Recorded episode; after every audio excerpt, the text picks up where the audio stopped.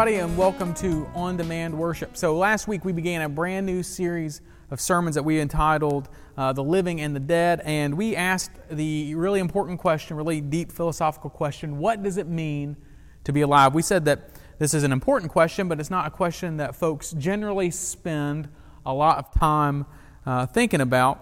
Uh, we noted that the Apostle John, one of Jesus' earliest and closest followers, he kind of thought that to be truly alive is to have Jesus. To have Jesus is to have real life. In fact, he said this in 1 John chapter 5 verses 11 and 12.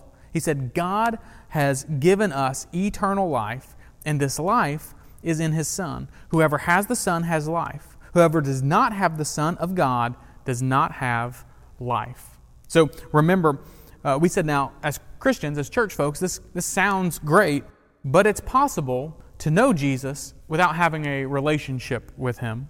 We can know Jesus without really knowing Jesus. We can know Jesus without ever intending to actually follow His lead.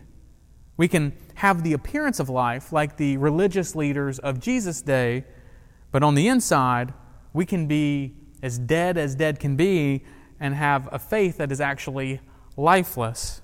We close by asking if there was any hope for those who found themselves wanting to be made alive again, wanting a vibrant faith, one full of passion and purpose. I'm here to tell you today that there is hope for living again. There is hope for having a faith soaked in vitality and vibrance. And that first step, the first step in having this kind of life, the first step in living again, is we must first die. If you're thoroughly confused by this, that's perfect. I have you exactly where I want you. So let me ask you um, do you like salsa? I love salsa. In fact, when I'm on like my keto diet, you know, you're not supposed to have carbs, I'll just take salsa, I'll put it in a bowl, and I'll just eat it with a fork. I love salsa that much. Most of us probably have a restaurant that we'll visit just because we love their salsa. And similarly, we'll have restaurants that we'll avoid because their salsa isn't so great. Now, let me ask you um, what do you think the most important ingredient in salsa is? Okay? Here's, here's the most important ingredient in salsa. If it's not the most important, it's one of the most important. Here it is death. No, I'm, I'm, being, I'm being serious. Think about it. Um, you have to take this little seed or this little bulb and you plant it in the ground. You literally dig a hole, you bury it, then you cover it up, and if you're a farmer, you may even say a prayer. Right? Jesus, he said, I tell you the truth, unless a grain of wheat is planted in the ground and dies, it remains a solitary seed. But when it is planted, it produces in death a great harvest. Apostle Paul said something similar to the Corinthians when he said, When you put a seed into the ground, it doesn't grow into a plant unless it dies first. So here's why this should matter to us as followers of Jesus. Real life begins in death. Remember, we asked the question could a phony, fake, lifeless faith that's dead, could it be brought back to life? The answer is emphatically yes, but that dead faith has to die. Again, if you're thoroughly confused, if you're not sure where we're going, I'll explain. You see, there are indicators that will tell you whether something is dead or not. All right, bad color, um, a terrible smell, no pulse. These are just a few examples of lifelessness. Okay, if you were uh, recall uh, back when Lazarus died in John chapter 11, the scriptures tell us that Jesus waited for four days before he went and saw his old pal Lazarus. And when he finally arrived, and after everyone had had a good cry, they went down to the place where Lazarus' body had been entombed. And Jesus gets there and he says, Open this thing up. Now, had you been there, had you been hanging out in that crowd, you would have noticed that um, you know, people who are there to grieve and mourn, they probably started to kind of look back and forth at each other like, what did he just say? I mean, you can sort of imagine people being a little bit hesitant to speak up. I mean, after all, it's Jesus, but, you know, their eyes are saying an awful lot. Well, John chapter 11, verse 39, kind of gives us an indication of, of why they might be a little bit uncomfortable. It says this Lord, by this time he stinketh. Okay, you see, there are uh, clear indicators that someone is alive, and when they are dead, you know what to look for. No one was eager to uh, open up that tomb, to roll that stone away, because they knew what to expect the overwhelming, overpowering stench of decay and death. In the same way that there are indicators that a body is dead, there are also indicators of a dead or dying faith. Paul said this to the Christians in Galatia. He says, When you follow the desires of your sinful nature, the results are very clear sexual immorality, impurity, lustful pleasures, idolatry, sorcery, hostility, quarreling, jealousy, outbursts of anger, selfish ambition, dissension, division, envy, drunkenness, wild parties, and other sins like these. Let me tell you again, as I have before, that anyone living that sort of life will not inherit the kingdom of God. You see, this kind of life is a dead life. I mean, sure, these people are physically alive, but they don't have real life. Their values are lifeless values. Jesus' little brother James put it like this He said, Temptation comes from our own desires, which entice us and drag us away. These desires give birth to sinful actions, and when sin is allowed to grow, it gives birth to death. If we want to have real life, we must put this dead faith to death. It has to go. The pungent thoughts, the putrid behaviors, the rank attitudes that we allow to survive in our lives are evidence that we're actually probably still dead.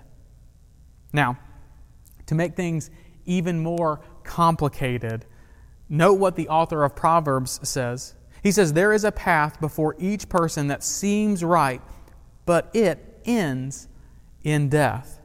What he's observing here in this text is that sometimes even our good judgment fails. We don't have to necessarily try to plan evil. There are times when you and I, we aim to do right and we simply fail. The word harmatia is a Greek word that captures this idea perfectly. You see, harmatia uh, is a Greek term, it's, a, it's an archery term. It means to literally aim but miss the mark. When this word harmatia is translated into English, we get the word sin. See, our ability to be really good and consistently make right choices is all out of whack. We don't have to try to be bad. It's easy. In fact, it's almost as if it were second nature. So we have to put this dead way of living to death. In Romans chapter 6, Paul uses some familiar language saying, for if we have been planted together in the likeness of his death, we shall be also in the likeness of his resurrection. Knowing this, that our old man is crucified with him, i.e., put to death, that the body of sin might be destroyed, that henceforth we should not serve sin. For he that is dead is freed from sin. Think about what Jesus said in Luke chapter 9. He said, If any of you wants to be my follower, you must turn from your selfish ways, take up your cross daily, and follow me. If you try to hang on to your life, you will lose it.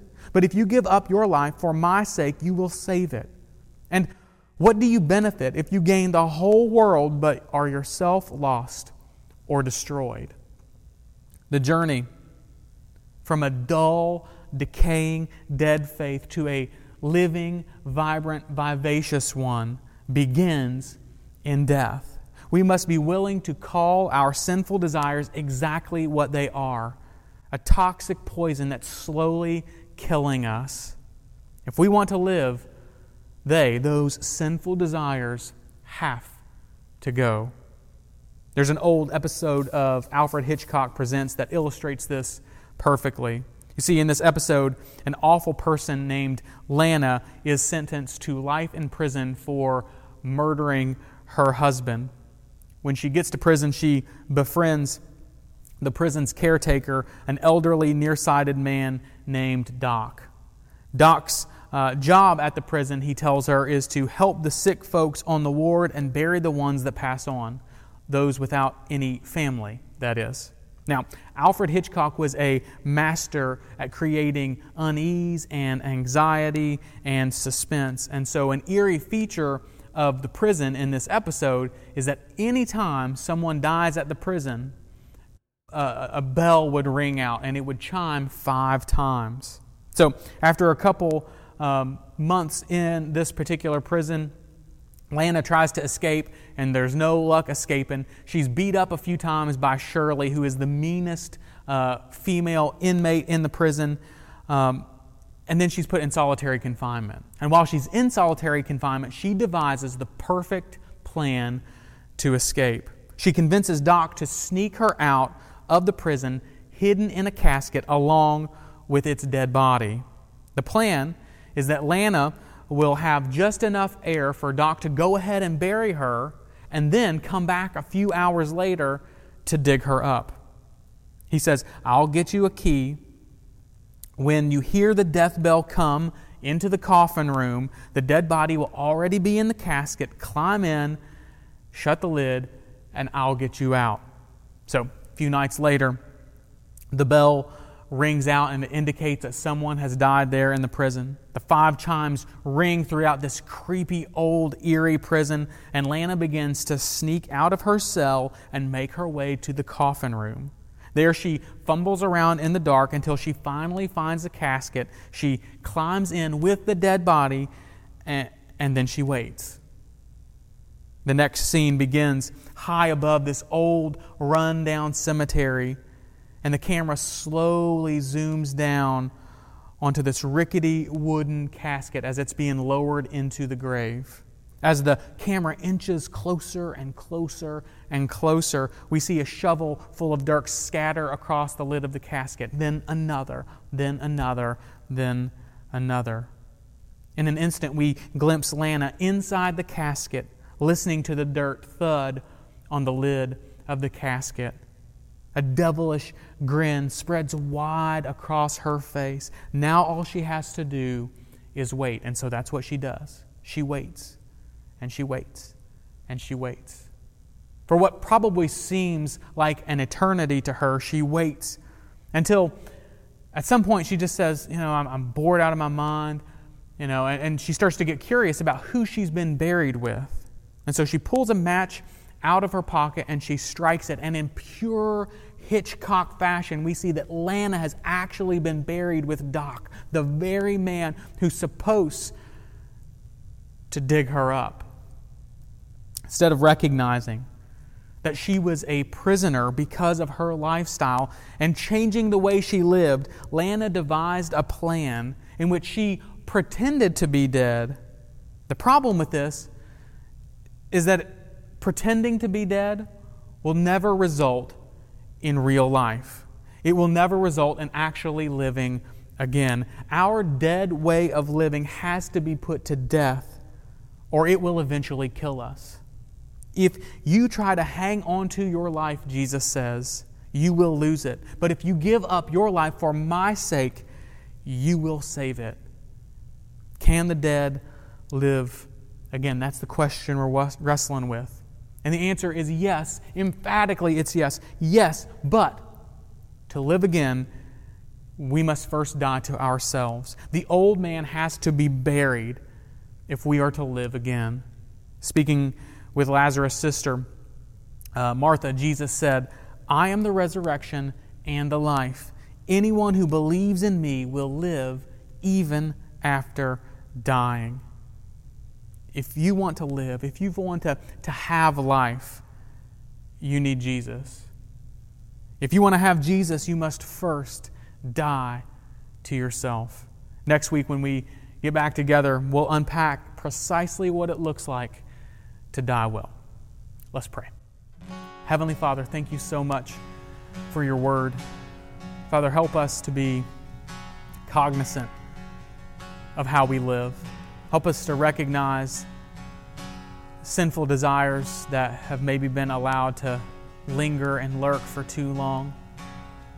Father, give us the resolve to, to put an end to that, that way of living and see that it, it's really not going to bring us life at all. Father, help us to cling to Jesus.